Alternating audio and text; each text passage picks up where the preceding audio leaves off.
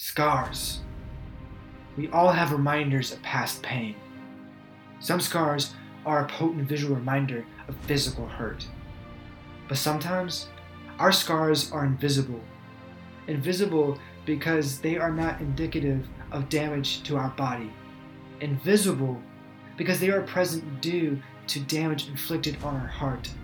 Not damage to the heart that pumps life into our body, but damage to our heart that dictates our self-worth.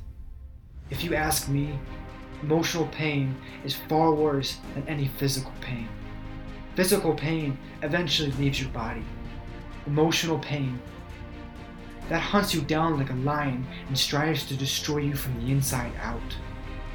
It's invisible to those around you, but all-consuming to those experiencing it. Over time, I stopped running from the lion and decided to face it head-on. I decided that I was not going to be chased by the destructive pain of my past. Instead of being relentlessly pursued by my past pain, I became the pursuer of healing. I embraced the transformation and transition from hunted to hunter. I was hunting for peace, for healing, for one night of sleep without the fear of painful memories consuming my mind. Although it was the most painful journey of my existence, I found what I was so desperately seeking, the quiet in my mind that I would have given anything to locate. My peace, my quiet, my calm was found in the one who experienced the ultimate scars.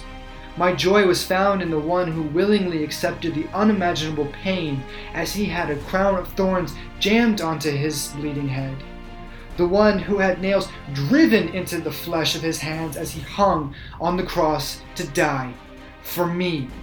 Jesus gave his life for me and for you. He gave his life so that we can experience everlasting life. Once I realized that Jesus Christ paid the price for me, I found my quiet place. My fear was silenced as I was reminded of the scars in his hands. God had a plan for my life from the start. He knew my story. He created my story.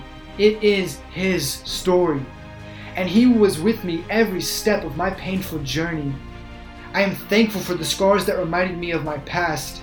They reminded me of who I once was and how I was transformed into an imperfect man who strives each and every day to be more like Jesus.